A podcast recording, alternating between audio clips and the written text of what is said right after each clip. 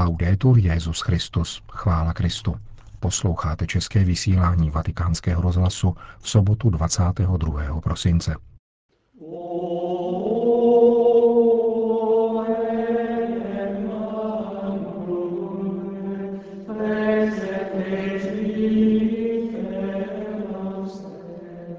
Svatý otec přijal na audienci 7 tisíc členů italské záchranářské instituce Civilní ochrana.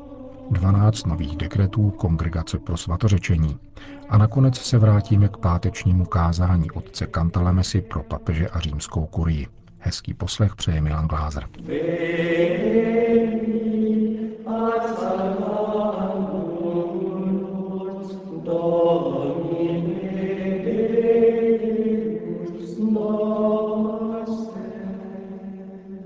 Zprávy vatikánského rozhlasu. Vatikán. Svatý otec se setkal se členy italské civilní ochrany a jejich rodinnými příslušníky.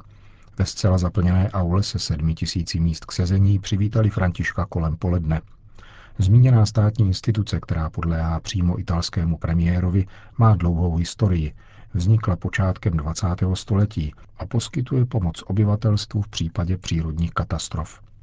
Je tvořena dobrovolníky i uniformovanými složkami policie, armády, požárníků, celostátních a regionálních institucí. Oggi a questa assemblea multicolore insieme soccorritori Tohoto barvitého zhromáždění se dnes účastní ti, kdo byli zachráněni spolu s mnoha obyčejnými občany, kteří se rozhodli velkodušně a závazně věnovat pospolitosti svoje kompetence a svůj volný čas a zajistit činnost systému, který představuje nejsložitější a nejvíce artikulovanou formu veřejné solidarity s cílem poskytovat individuální i kolektivní ochranu. A tutela della sicurezza individuale e collettiva řekl papež František v úvodu a podotkl, že Itálie je krásnou zemí s bohatým historicko-uměleckým odkazem, která je zároveň vystavena rozmanitým rizikům přírodních pohrom, zvláště zemětřesení a vulkanické činnosti. Italská civilní obrana nám nikdy nepřestává připomínat, že obrana lidského života a ochrana území a infrastruktur se neposkytuje pouze v nouzových situacích, ale také a především jejich předvídáním, prevencí a při návratu do normálního života, což nezřídka trvá mnohem déle a je složitější, než by se mohlo zdát. E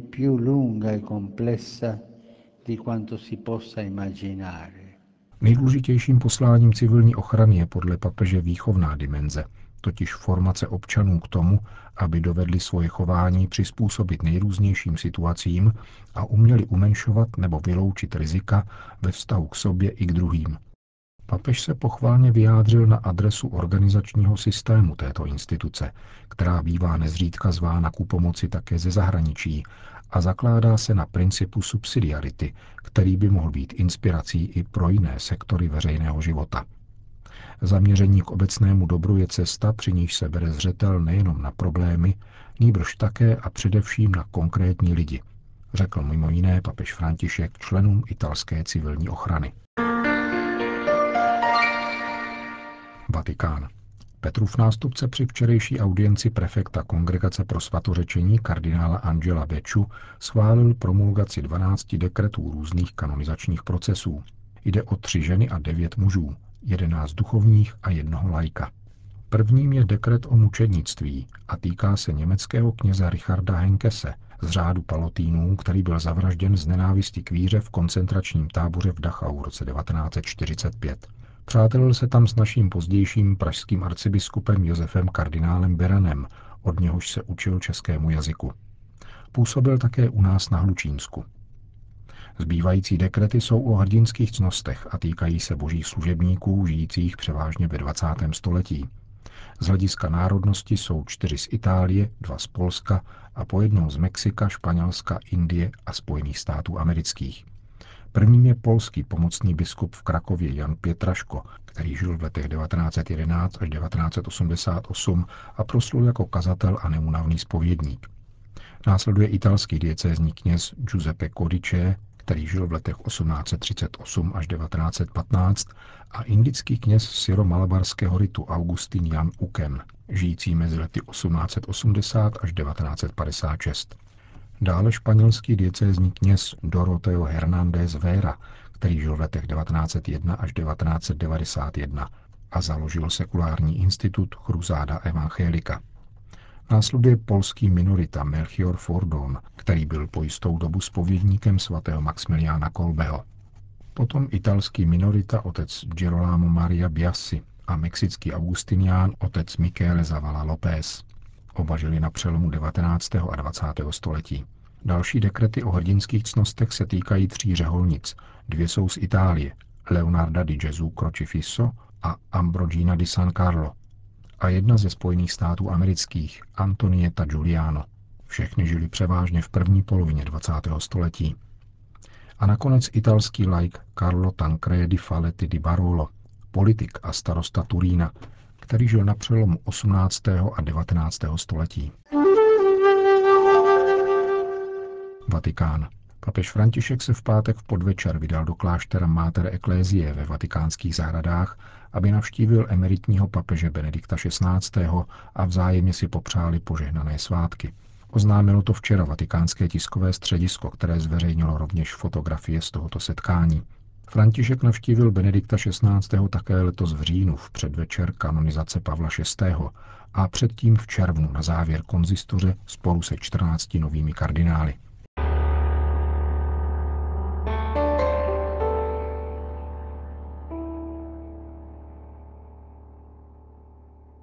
Otec Raniero Cantalamessa pronesl v pátek ráno třetí a poslední adventní kázání pro papeže a jeho spolupracovníky z římské kurie. Nadepsal jej citací z prologu Janova Evangelia Boha nikdo nikdy neviděl a zahájil slovy. Il Dio vivente è la vivente Trinità, abbiamo detto l'ultima volta. Živý Bůh je žijící trojice, řekli jsme posledně. My však existujeme v čase a Bůh věčně. Jak překonat tuto nekonečnou kvalitativní diferenci? Jak postavit most nad takovouto nekonečnou propastí? Odpovědí je slavnost, ke které se připravujeme. Slovo se stalo tělem a přebývalo mezi námi. Mezi námi a Bohem, napsal byzantský teolog Nikolas Kavazilas, stály tři zdi, které nás dělily. Nejprve přirozenost, protože Bůh je duch a my jsme tělesní. Potom hřích a pak smrt. První byla zbořena vtělením, když se lidská a božská přirozenost spojily v osobě Krista. Zeď hříchu byla zbořena křížem a zeď smrti skříšením. Ježíš Kristus je nyní definitivním místem setkání živého Boha a živého člověka. V něm se vzdálený Bůh stal blízkým.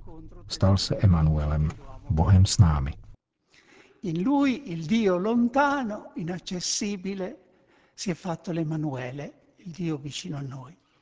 Bůh k nám už nemluví zprostředkovaně, nýbrž osobně, pokračoval papežský kazatel. Obrovská novost z existenciálního či subjektivního hlediska spočívá v tom, že nyní už to není člověk, který tápavě hledá živého Boha, nýbrž živý Bůh se vydává člověka hledat, ba přebývat v jeho srdci. Tady lze potkat a ctít Boha v duchu a v pravdě. Kdo mě miluje, bude zachovávat mé slovo. A můj otec ho bude milovat a přijdeme k němu a učiníme si u něho příbytek.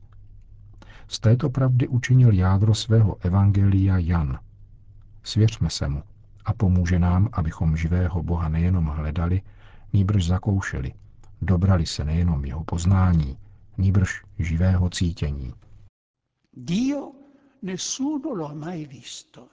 Il figlio unigenito che è Dio ed è nel seno del Padre, è lui che lo ha rivelato. Boha nikdo nikdy neviděl.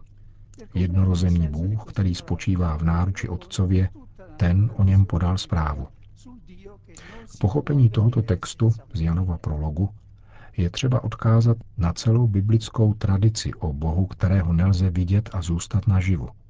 Existuje tak velká propast mezi svatostí Boha a lidskou ničemností, že k uzření či slyšení Boha musí člověk umřít. Vzácnou výjimkou byli pouze Mojžíš a Eliáš, kterým bylo dáno uvidět Boha a kteří příznačně spatří Kristovu slávu na hoře Tábor.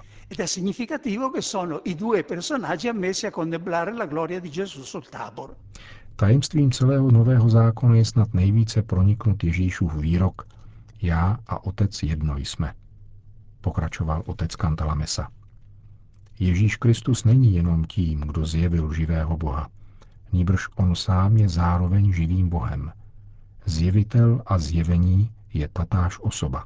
Da questa affermazione partirà la riflessione della Chiesa per giungere al dogma trinitario. Z tohoto tvrzení vychází církevní reflexe, která dosáhne explicitní plnost v trojičním dogmatu.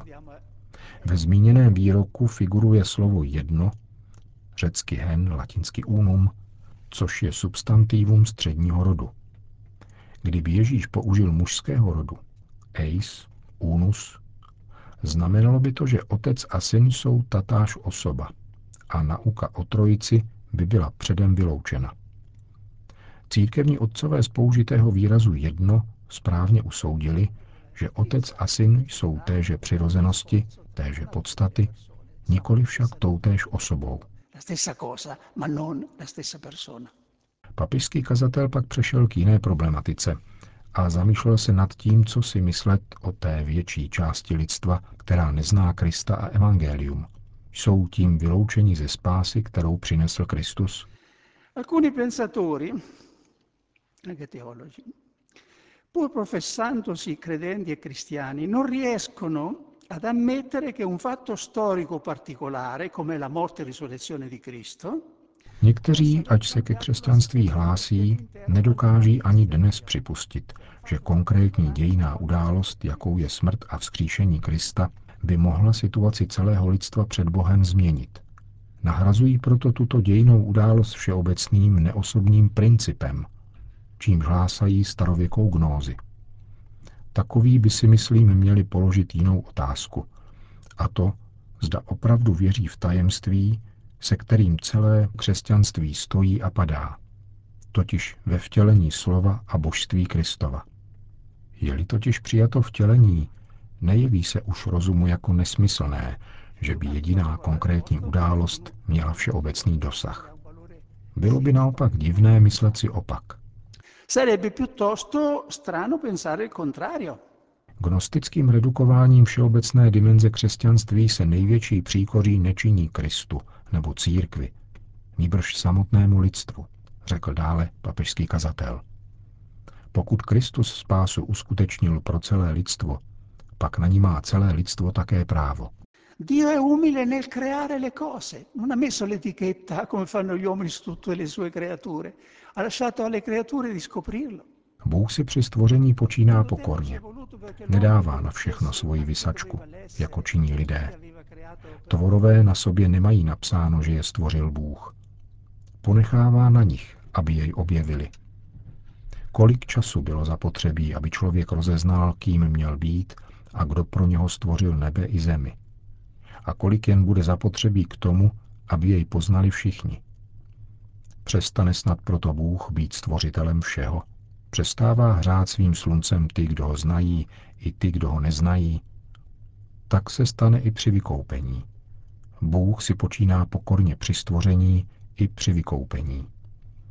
Kristus se stará více o to, aby všichni lidé byli spaseni, než o to, aby věděli, kdo je jejich spasitelem. Spíše než spásou těch, kteří nepoznali Krista, by myslím bylo třeba se starat o spásu těch, kteří jej poznali, ale žijí, jako by nikdy neexistoval. Zapomněli na svůj křest a odcizili se církvy i každé náboženské praxi. E Pokud jde o spásu těch prvních, písma nás ujišťuje, že Bůh nikomu nestraní, ale v každém národě žije mu milý ten, kdo se ho bojí a dělá, co je správné. Proto František z Asízy říká, každé dobro, které se najde v člověku, ať už je pohan či nikoli, je třeba připisovat Bohu. Kázal v pátek italský kapucín Raniero Cantalamessa pro papeže a jeho spolupracovníky z římské kurie. Končíme české vysílání vatikánského rozhlasu. Chvála Kristu. Laudetur Jezus Christus.